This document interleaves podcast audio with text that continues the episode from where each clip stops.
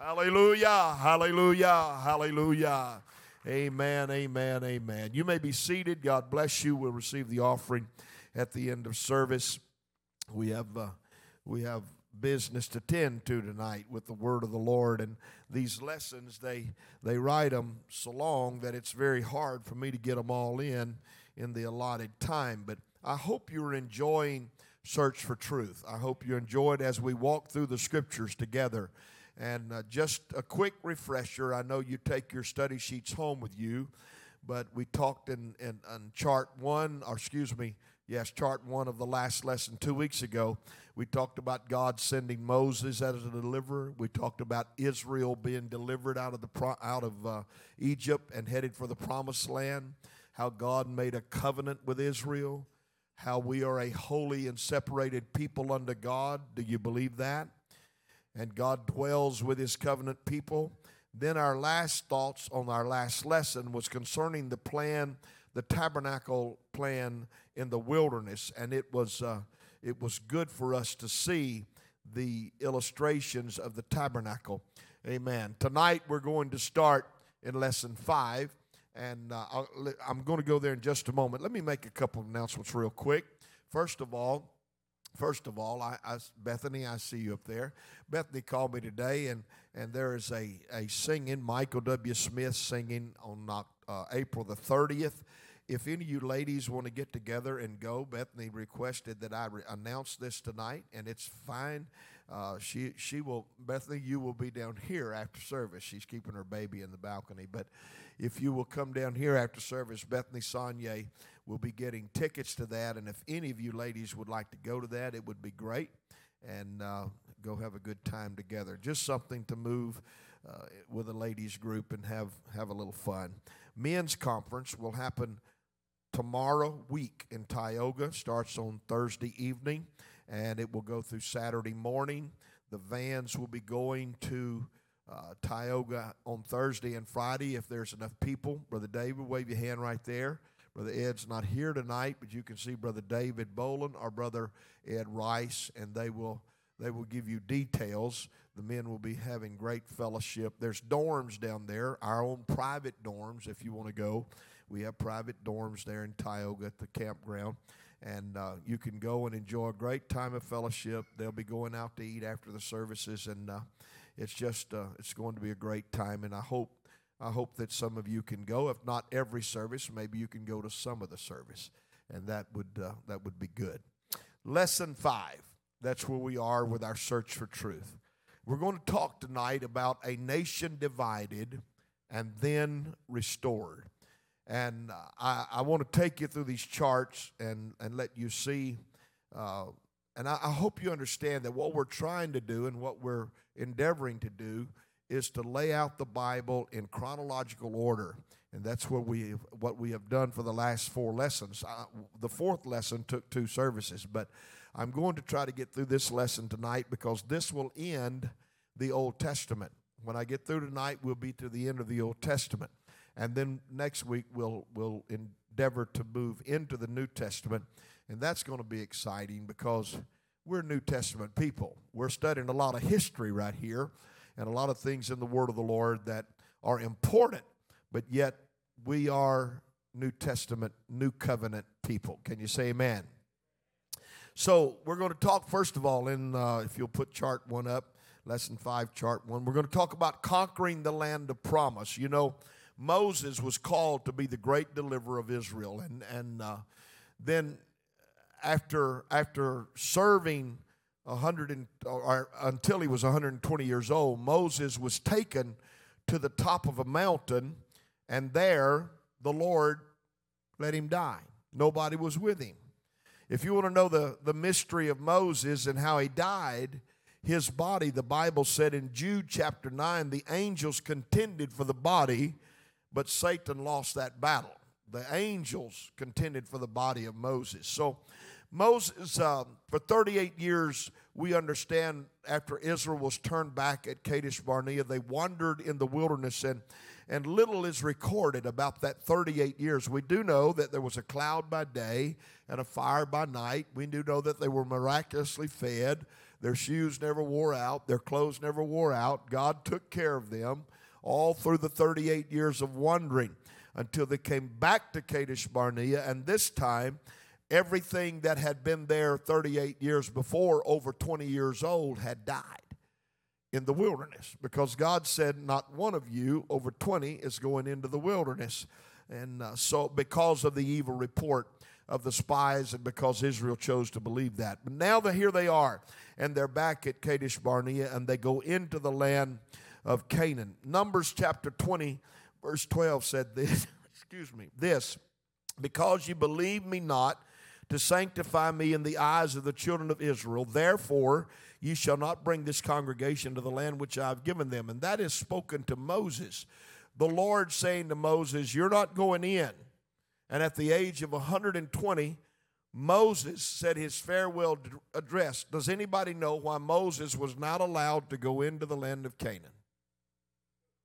He struck the rock instead of speaking to it. God said, Speak to the rock, and water is going to come. He smote the rock, smote it twice, and the Lord said, in matter of fact, you can read about it in the book of Deuteronomy, and uh, the Lord told Moses, You're not going to see the land of promise. So he took him to the top of Mount Nebo, and there the Lord let him die, and the Lord buried him. Here now we, we have Joshua, who is the, the new leader that Moses had, had put in charge.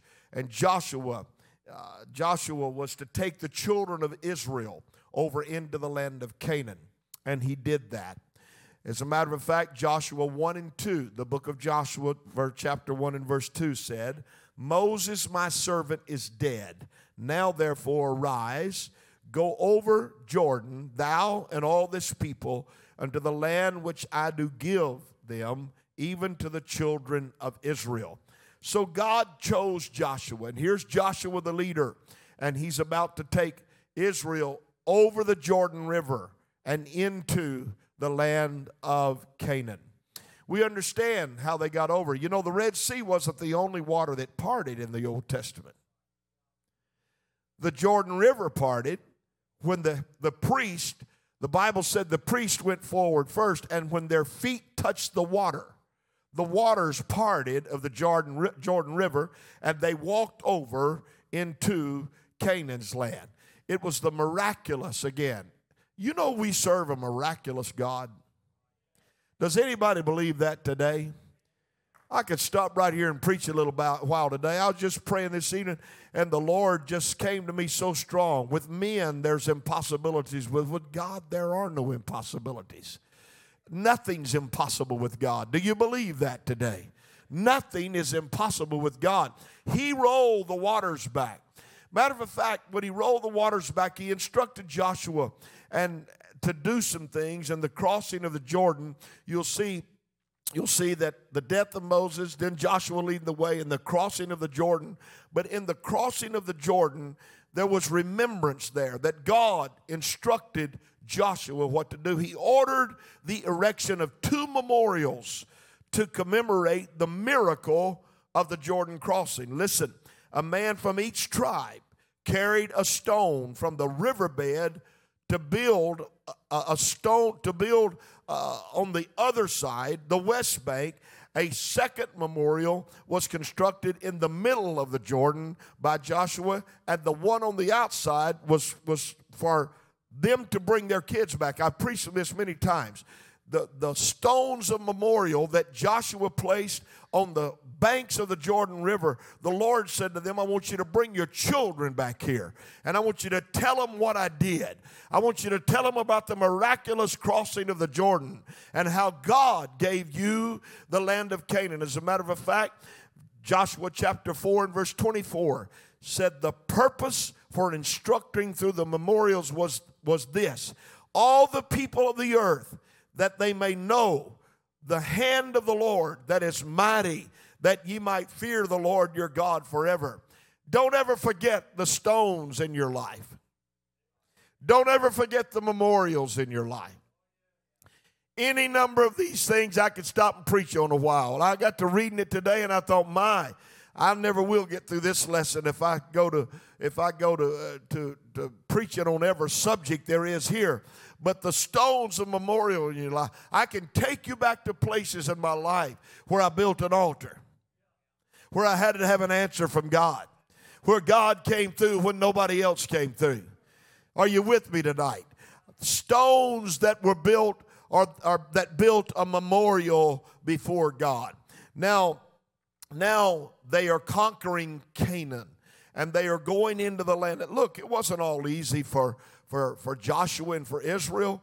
There's many, many stories I could tell you just about the conquering of Canaan, how they conquered 48 walled cities, how that when they went to Ai, there was sin in the camp of Israel. And so 38 or 37 men died was it 38, 37, 30, whatever, died at the hand of Ai because there was sin in the camp. Achan, because they had marched around Jericho and the Lord said, Don't take any of the spoil of Jericho.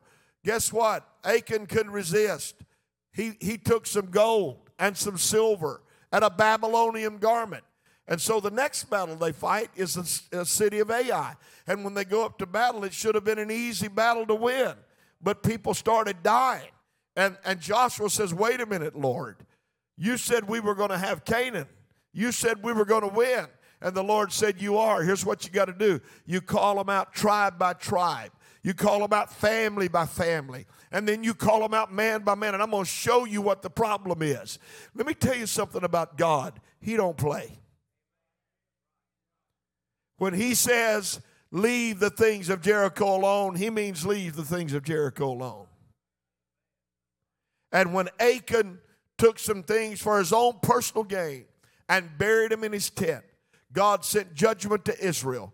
And when he came by man by man, the Bible said that Achan and his family, I want you to hear me tonight. Achan and his family were taken and stoned outside the city. They died so that there, there could be justification in Israel. I'm preaching to you on this Wednesday night that to conquer your Canaan, you got to do it the right way. Amen. You got to go about it God's way. Somebody here say amen. God will not tolerate sin. Biblical, his, biblical historians and archaeologists verify that, that these things happen and how the walls of Jericho fell, how that God gave Israel the land of Canaan. After the conquest the, of Canaan, the land was divided up between the 12 tribes of Israel. Joshua called them together and he gave each tribe a portion of land except the tribe of Levi. And the tribe of Levi was to take from all the other tribes because they were the priesthood and God took care of them that way. But at the end of Joshua's life, at the end of his life, let me tell you, I, I, I remember preaching this years ago after 48 walled cities had failed, after miracle after miracle after miracle, after things that God had showed and done to, to Israel and for Israel, Joshua has to call them together. And because they were they were doing things that were not pleasing to God. And Joshua calls the people together and he said, I want you to choose today whom you're going to serve. Are you going to serve the real God or the God on the other side of the flood? What God are you going to serve? And he says this As for me and my house, this ought to be the cry of every man in this room tonight. As for me and my house, we will serve the Lord. Does anybody feel that way tonight? I don't know what anybody else is going to do, but I'm going to serve God. I don't know what everybody else is going to do, but I'm going to serve God. Amen.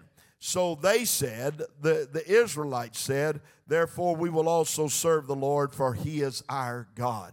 And they continued in victory. For 200 years, next chart, please. For 200 years after Joshua's death, Israel endured turbulent testing and trial. That was the time of the judges.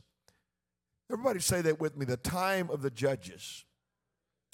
The time of the judges in, in, in Israel was a, it was a very unique time. As a matter of fact, judges were appointed then to defend it wasn't like judges that sit on the beach now.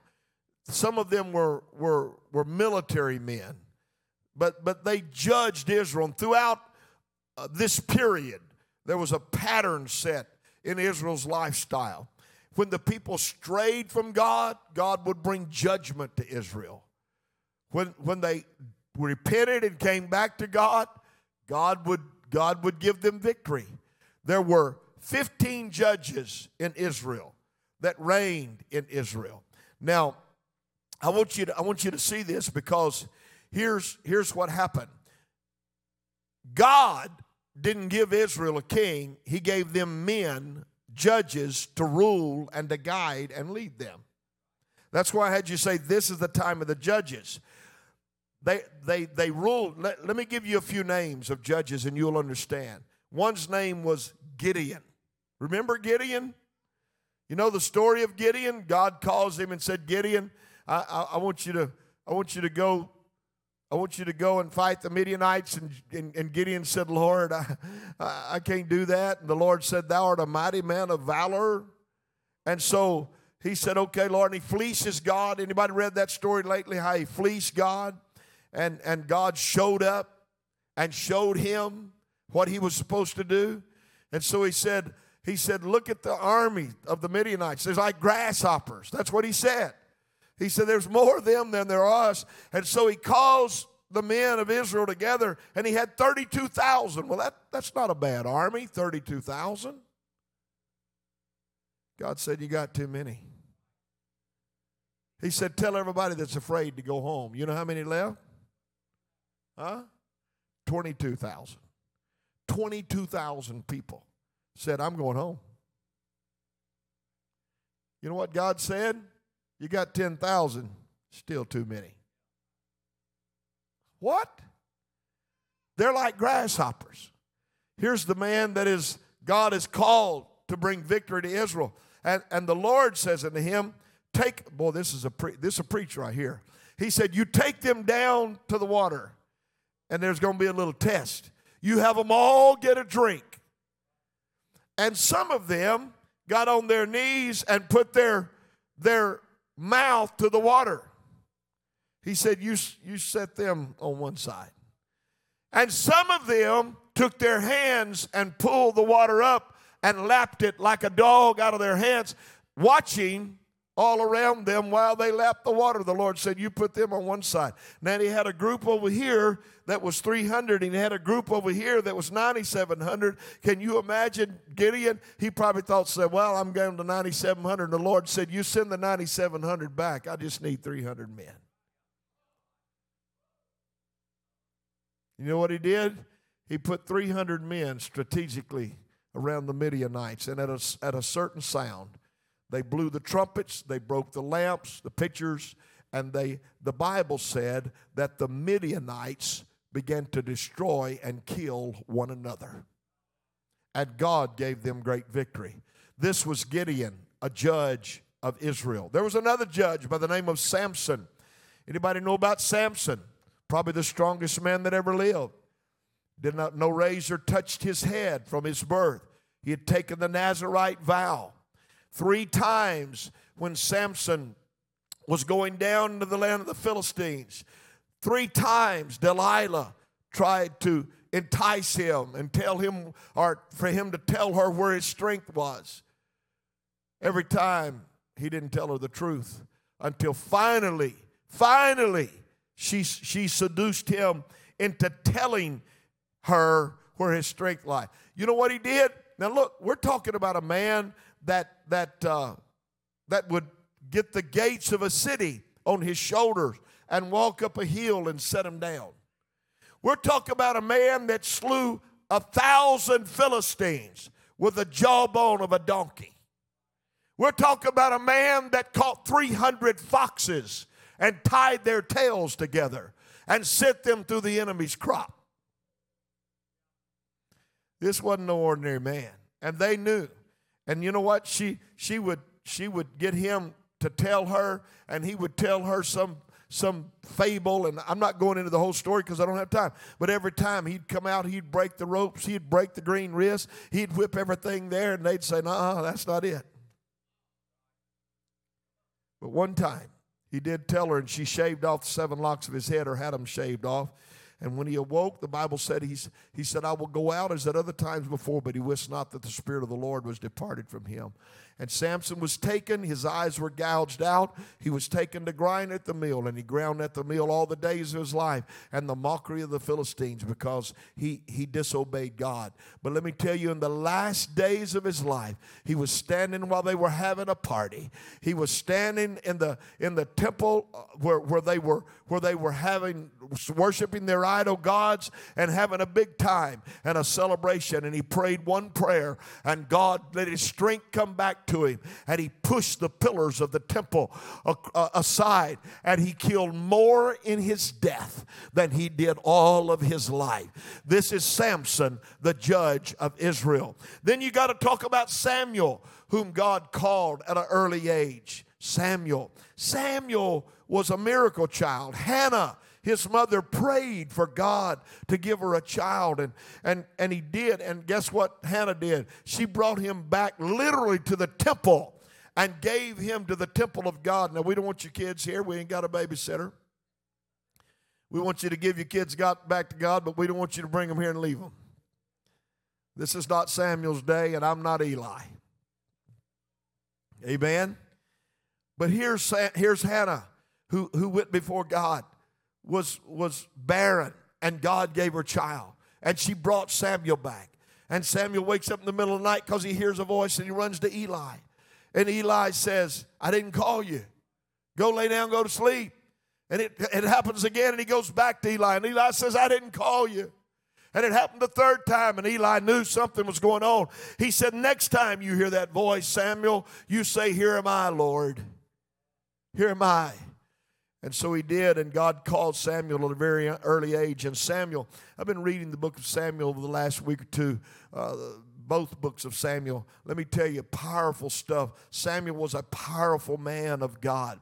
But Samuel was the last judge of Israel, and here's why because Israel wanted to be like everybody else. Let me tell you something. Could you hear me right now? God don't want us like everybody else. He called us out if you are in the church, the church means ecclesia. That means he called you out. Well, we just need to be like, no, we don't need to be like everybody else. We still need an old fashioned move of the Holy. I'm going to preach a little bit here, right here. We still need to walk different, talk different, live different, act different, dress different, be different in our spirit, be different in everything that we are, because that's what God called us for. He called us out of darkness. Somebody shout out of darkness. He called you out of the world. He called you to be a separated people. You can't talk in tongues on Sunday and cuss on Monday. Hello. You can't live for Jesus on Sunday and live like the devil on Tuesday. Just thought I'd inject a few things here. God don't want you like everybody else. But Israel demanded a king. Israel said, We want a king. They went from what is known as, as theocracy to monarchy. Theocracy was that judges ruled, people were ruled by what God's design was. But monarchy, there's one man now in charge of all of Israel. One man. And so God God didn't want them to have it. Listen to me right now. The Bible said in one place in the book of Psalms that He granted them their request, but He sent leanness to their soul. God may give you what you keep bugging Him about, but it may not be best for you. There's a story in this. Many years I told this story, and this, this always reminds me of this story. Some of you knew, so I'll tell it again many years ago, back in the 70s, I decided I was going to be a, a, a pilot. Don't laugh, I became one. In five months, I got my pilot's license. I flew all over this country. Matter of fact, me and my buddies decided we wanted our own plane. So we went and bought a brand new Cessna 172, completely IFR rated You don't know what that means? That means you can fly with instruments. And we had we had a good time going. But when I started to buy that plane, I prayed and I said, Now Lord, if it's your will. Well, guess what? First deal fell through. Guess what? Second deal fell through. Guess what? I don't know how many times it happened, but I kept pressing. And God did me like He did Israel. He let me have what I wanted. But let me tell you something. That wasn't the best thing for me. Because because my buddies were farmers and the crops got bad. And everything went downhill. And guess who was left holding the bag with the old Cessna 172?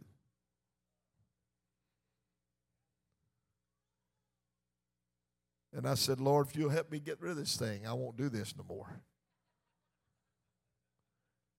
And he did, thank God.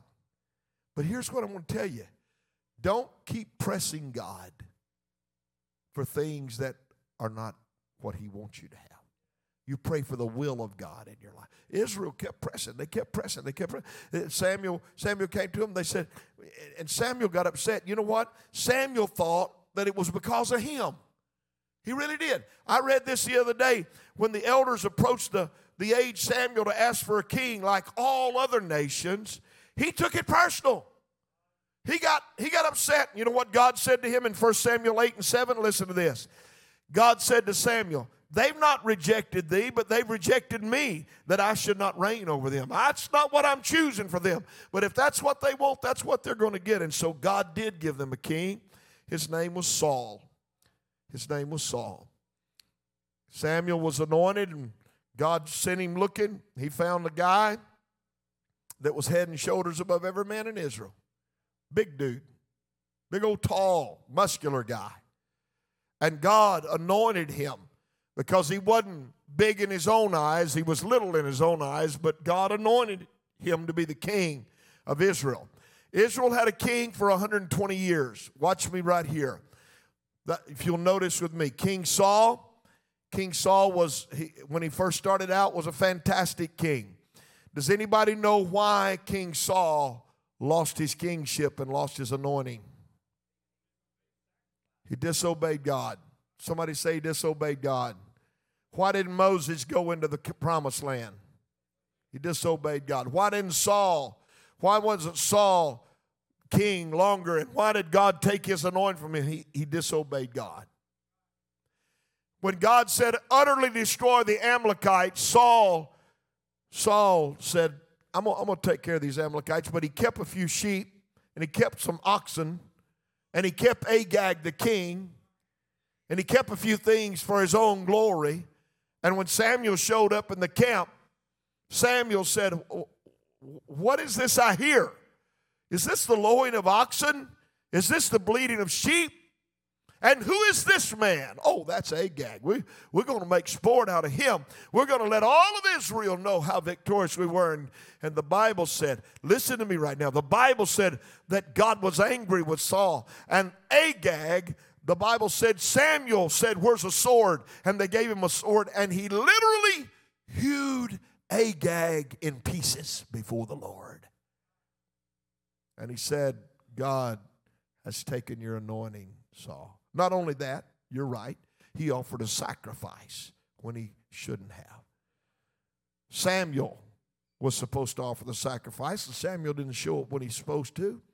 A little bit late. And Saul said, I'll take this on myself. And so he offered the sacrifice. God was displeased with Saul. Saul, Saul's successor was a man by the name of David. David was chosen when he was a boy. Samuel, the prophet, God said, Samuel, go down to, to Jesse's house, and I'm going to show you who's going to be king. Well, Samuel walks in, Jesse parades all his boys out, and they're all standing there. And here's one guy, he probably he probably biggest Gage, you know, Gage, I look up to Gage, literally. But he was muscular, he was strong. He looked like the guy. And and and the Lord spoke in the ear of Samuel and said, Not him. I've already rejected. His name was Eliab. He said, I've already rejected him. And Samuel looks at Jesse and says, You got any more boys? He said, I got one more. He's he's just a little shepherd boy. He's out in the field. He he's not king material. He said, No, no, no, no. You go get him. I'm paraphrasing now. I'm putting it in our language, like you read a Bible that could you could understand. I'm giving it to you in our language. He said, He said, Go get him. And he brought in David. David was a little ruddy young boy, and, and he was a talented guy. He could play the harp. He was a great shepherd boy. But I tell you, he had some fight in him too, because we find out later that he slew a lion and he slew a bear. And when he went to take his brother's food down, down to, to, to, to the war with the Philistines, he wasn't in it, but his brothers was. Here's big old Eliab down here fighting. And they send David down. Jesse does to take him some bread and cheese. And he hears this booming voice in a valley Send me a man to fight. And it's Goliath challenging the people of God.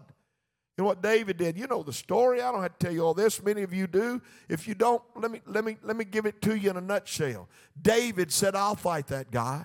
And they dressed him up with Saul's armor, and he couldn't even carry the armor. He jerked that armor off and said, No, no, no, I don't need this. I slew a bear, I slew a lion, and, and that Philistine is about to fall by the hand of God. And he picked up five smooth stones, and he took his sling and walked out there, and he slung that sling around, and he let that stone go and it hit him right there in the forehead. He runs over, he takes the sword of Goliath and cuts his head off a giant. And he won the heart of Israel. And David was a man after God's own heart. He wasn't always perfect. Could I tell you a couple things about David? I, am trying to hurry here, but a couple things about David you need to know. David was called the man after God's own heart. How many of you know that? God called him the man after God's own heart. But let me tell you about David. He was a man. And one day, he saw a woman that he lusted after. And he sent for her. And he loved her. And he wanted her. So he called her husband in and put him on the front lines of the battle. His name was Uriah. And he had Uriah on the front lines of battle because he knew he would lose his life. And when Uriah lost his life, David took his wife. And Nathan the preacher showed up and tells a little parable. And David said, Oh, no, no, no, that, that, that's terrible. That can't happen. And Nathan points his little bony finger in the face of David and he said, Thou art the man. Psalms 51. I want you to, I want you to, if you don't have it marked in your Bible, I want you to write it down and I want you to read it before you go to bed tonight. One chapter, Psalms 51. One of the most fantastic chapters of the Bible one of the most moving chapters in the scriptures. Psalms 51 is David's repentant prayer because he committed murder, he committed adultery, and he lied to the preacher. You with me? But in Psalms 51, he prayed such a repentant prayer it's there that he says, Create in me a clean heart, O Lord. Renew in me a right spirit. It's there that he says, Restore unto me the joy of thy salvation. It's there that he says, Purge me with hyssop. It's there that he cries out to the Lord in repentance. This is now you believe whatever you want to. I, I, I'm just telling you what I know about God and what I believe. I believe this is why God said of David, He is a man after my own heart because he knew how to admit his wrong and confess it before God and repent earnestly before the Lord. Amen. He was a repentant man. So David was 30 years old when he became king. He had to dodge the sword of Saul a couple of times. He had to run for his life. He became king when he was 30 years old. Listen to me. 40 years Saul reigned, 40 years David reigned, and 40 years David's son reigned. His name was Solomon. What do we know about Solomon? Uh, matter of fact, I, I, was reading about Solomon early this morning. I put my Bible down. I didn't, I didn't realize I'd be teaching about tonight. I told my wife early this morning, I said, Solomon, Solomon was such a he, he, he was such a unique guy. When God spoke to Solomon and he said to Solomon, What do you want? I'll give you anything you want. You know what he asked for? He didn't ask for money. He didn't ask for a wife. He didn't ask for good. You know what he said? I want knowledge and understand. I want wisdom and I want understanding. And God gave it to Solomon. The Bible said he was the wisest man that ever lived. Amen. Here's a story about Solomon. In his early days, in his early days, the Bible said there were two harlots that lived in the same house, and they had babies, and they were both with child. And one night, one of them rolled over and killed her baby, laid on it and killed her baby. Well, she takes her dead baby and goes and lays it in the room with the lady that had the live baby and steals the other baby. And so there's a great dispute because when the woman woke up, she said, This is not my child. You have my child. And they, they begin to argue. And, and, and here's, I'm just paraphrasing the story. So they took the babies and went to Solomon. One's dead, one's alive. And they're saying, That's my baby. One would say, and She said, No, that's my baby. Solomon said, Well, I tell you what, let's do. Bring me a sword I'm about to cut this baby in half, and I'll give both of you half.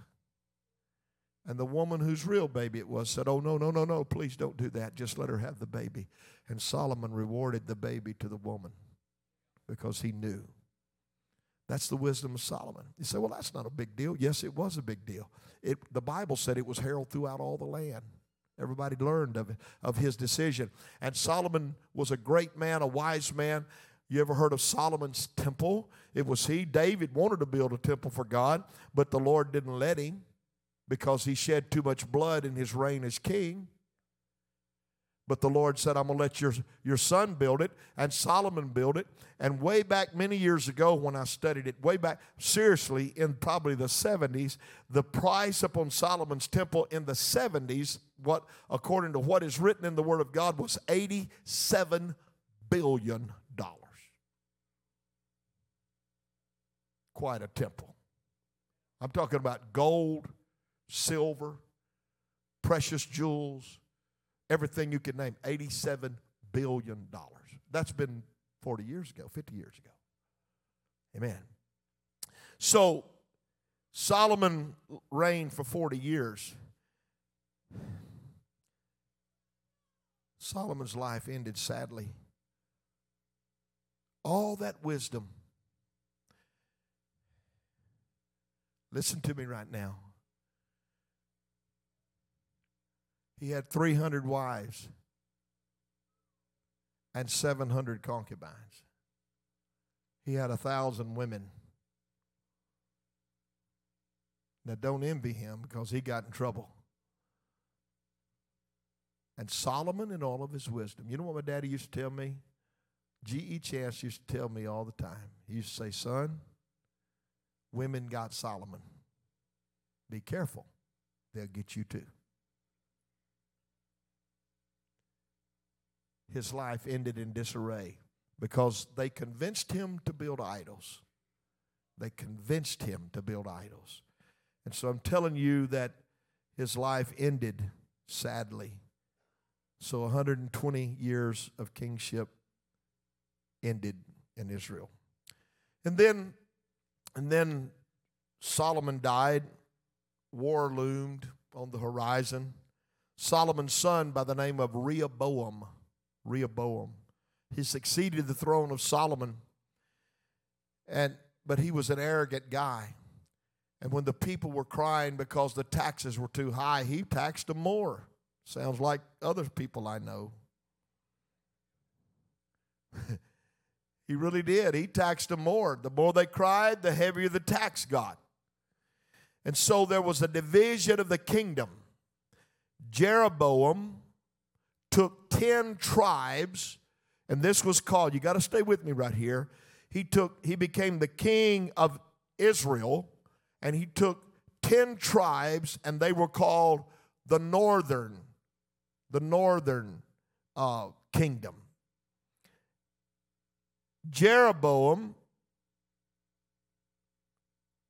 or excuse me jeroboam took 10 tribes and they were called rehoboam took two tribes judah and benjamin and they were called the southern kingdom. The kingdom was divided. Israel was the northern kingdom, Judah was the southern kingdom. Israel's capital was erected in Samaria, and in the, the next 200 years, her 19 kings were responsible for an abundance of murder, suicide, assassination, political unrest, and their dedication to God was forgotten.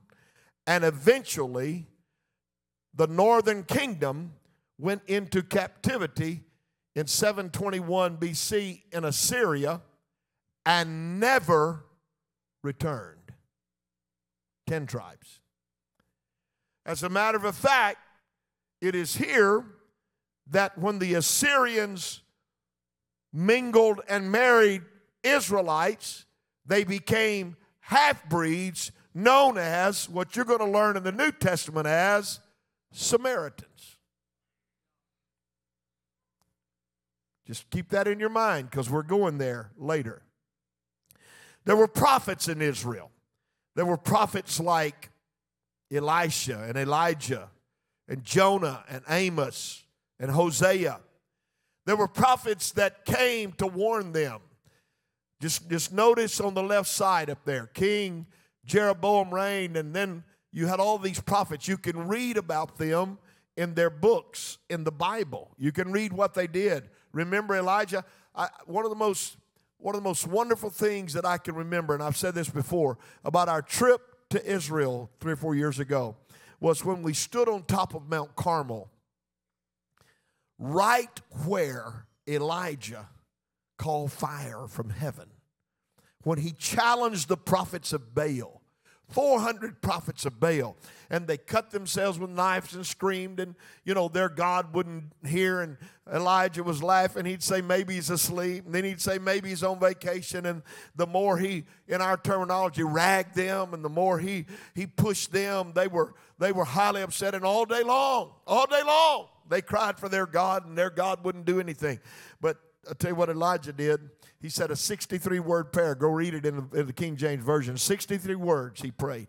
And when he did, fire fell from heaven, lapped up the sacrifice, lapped up the altar, lapped up all the water in the trenches, lapped up even the dust, because that's our God. Elijah was that kind of prophet to the northern kingdom. Elisha, who was, who was a follower of Elijah, took the mantle of Elijah when he was translated Remember, we talked about in the very verse of the Bible that there were, there were only a couple of people that didn't die. Well, here's one of them called Elijah. Enoch was translated, Elijah was translated. Elijah, when he was translated, his mantle fell on Elisha. Well, he had already said, Elisha had, when Elijah said, what, what do you want? He said, I want a double portion of your spirit.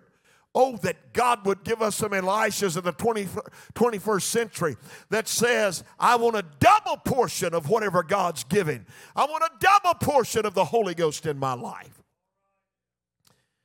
If you study the life of Elisha and Elijah, Elijah performed seven major miracles in his life. You can go read it.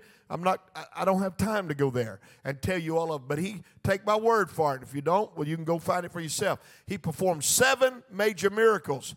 How many, how many miracles did Elisha perform? 13 in life. But guess what? They buried Elisha. And it wasn't but just a little time down the road till they threw another guy that was dead in the tomb of Elisha, and they looked up, and here he come down the road because the bones of Elisha had power. And the body of Elisha, even in death, had power. And that was his 14th miracle. He got a double portion. Everybody say amen. Let me hurry. So, Assyrian captivity in 721 BC, the king of Assyria captured Samaria. They, they, they lost everything. Within 200 years after Solomon's death, Israel, the northern nation, was no more. But Judah, the southern nation, the southern kingdom, from the time of Solomon until the Assyrian captivity, seven different families or dynasties reigned in Israel. However, in Judah, the ruling lineage remained unbroken to assure that the house of David would father the promised Messiah. And so the family lineage went down through Judah, the southern kingdom. 19 kings, one queen occupied the throne of Judah at Jerusalem. Some of them were righteous, some of them were wicked. Some of them done good, some of them not so good. There were prophets in Judah. Notice on the right side, you had Daniel and Ezekiel, and Habakkuk and Zephaniah and Obadiah, and Micah and Nahum and Joel, and Jeremiah and Isaiah. All of these were prophets. You read their scriptures. This is how this is what how I'm telling you the Bible is laid out chronologically because when you read these these books of the Bible, every one of them I just named are books of the Bible. They are speaking to the southern kingdom. They are speaking to these people to whom they are called to be prophets. Joel's prophecy, man, we could talk about that because Joel didn't just prophesy to them, his prophecy reached over into the New Testament. It was Joel that said, In the last days, saith God, I'm going to pour out my spirit upon all flesh. Your sons and your daughters are going to prophesy. Amen? And on he goes. We'll talk about that when we get to the New Testament. So, so these, these prophets, Joel is among the earliest prophets of Judah. He described forthcoming plagues and destruction. Nahum prophesied and reiterated to Nineveh the call to repentance, which Jonah had issued 150 years earlier. Micah, what a prophet Micah was. He even prophesied the town that Jesus would be born in. Obadiah prophesied, warning during the end of the Old Testament era to Judah's neighbors, Edom. Zephaniah cautioned Judah to repent or be destroyed. Habakkuk preached a similar message of the coming judgment. Two other prophets, Isaiah and Jeremiah, they exercised significant influence in the lives of Judah. But, but I'm telling you right now, even though all of this happened, they went into Babylonian captivity. Notice in 586 BC, they went into Babylonian captivity. So the nation was divided. The northern kingdom of 10 tribes went into Assyria and never returned. But when they went into Babylonian captivity, this is where you read about Daniel in the lion's den. This is where you read about the prophecies of Daniel.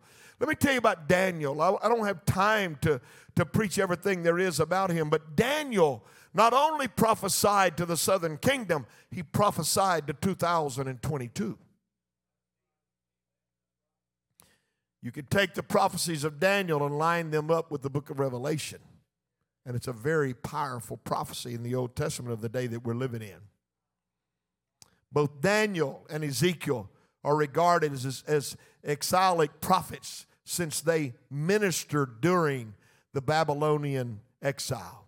From the set apart remnant, God would, would bring and restore his people of the southern kingdom back. And so, uh, first, the Jews were forever cured of idolatry through all of this, and never again did they turn to idolatry after this. Secondly, the synagogue of worship was reinstituted because God had a way of reconciling and bringing Judah back. And, and I could go into the story of Nehemiah. I can tell you about all the things that happened in Nebuchadnezzar's day, how that God turned him to the field. He became a beast. I can tell you about the return to, uh, to, to the Israel or, or, to the land of Judah and to Jerusalem and how the temple was rebuilt in 52 days, or the wall was rebuilt in 52 days, and the temple was reestablished. How that all of these things came to pass. I, I, if you want, I'll tell you what. Let me do this. Let me read to you Daniel's prophecy in in just in a nutshell. So before I go on, the prophecy is a basic structure of later prophecies of the old of from the Old Testament to the New Testament. The golden head represented by Nebuchadnezzar's dream, the Babylonian kingdom, when Daniel began to interpret it. The silver chest and arms typified the second world dominion of the Median Persian kingdom that began 70 years later. The brass stomach and thighs depicted the empire found by Alexander the Great of Greece. The meaning of the iron legs, both in chapter 2 and his vision of four beasts in chapter 7, is not specified, but it is termed the Roman Empire because the Romans succeeded the Grecian Empire. All of these things that Daniel is saying has come to pass and is coming to pass right now.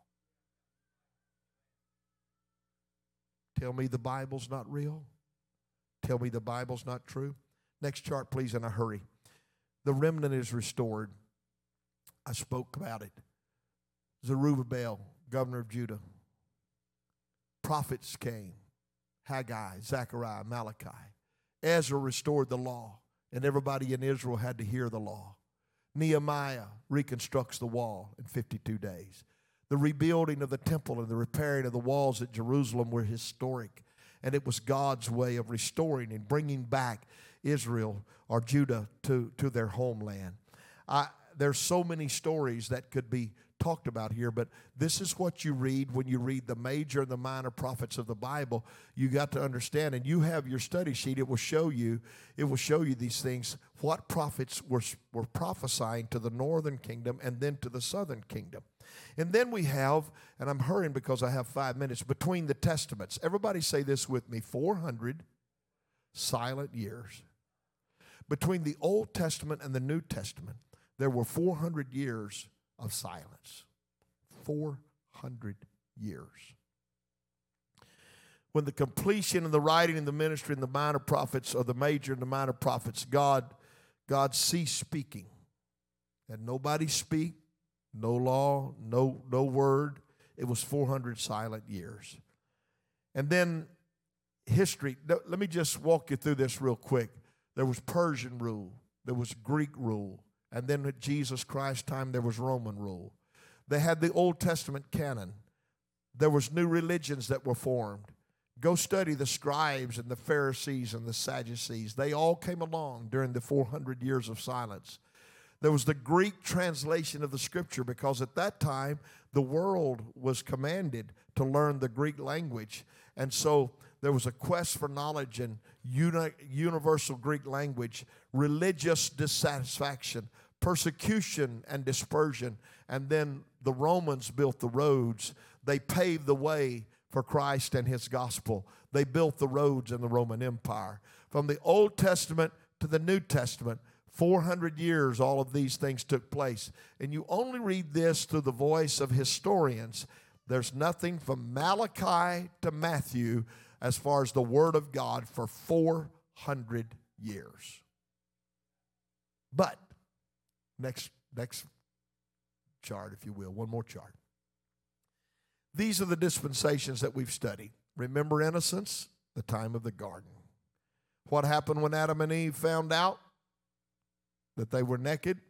They had a conscience when they eat of the tree of the knowledge of good and life. And then came the time of human government. And then came the time of Abraham promise. Then came the time of the Mosaic law upon Mount Sinai. Do you know where we are right now? You know where we are? I want you to see something with me. I want you I took you through all this to show you. All of this is history. Here's where we are right here. We're in, we're in the sixth dispensation of time. We're very close to this. This is the kingdom age. This is what we're going to study in the New Testament, the millennium. This is a thousand years of peace. We're going to talk about that but we are in the dispensation, the sixth dispensation. This dispensation will see the coming of the Lord. This dispensation was because of the cross. What a great Spirit of God we had here Sunday talking about the cross. Anybody glad you know about the cross today? So here's what we've studied, and here's where we are. Now I know I've covered a lot of things real quick tonight, but it's 7:58. I'll, I'll do my best to answer any question you have, but I challenge you to take your Bible. If we studied every story and every prophet and everything that, but but I wanted you to understand how it worked when the, the kingdom was divided. There's prophets that went to the north. There's prophets that went to the south. The kingdom of the north vanished away and never came back to the land. That doesn't mean that they died. That just or, or they went away as Jews, but they never came back to the land. But Judah did come back. Jerusalem was rebuilt. The wall was rebuilt, the temple was rebuilt, and then they fall right back in to, to the empires that ruled from there the, the Persians, the Medes and the Persians, and the Greeks and the Romans. And now, 400 years of silence, then 400 years of silence in that time. And now we step next week into Matthew chapter 1, the New Testament, the New Covenant. This is how we got to Matthew chapter 1. Everybody say amen.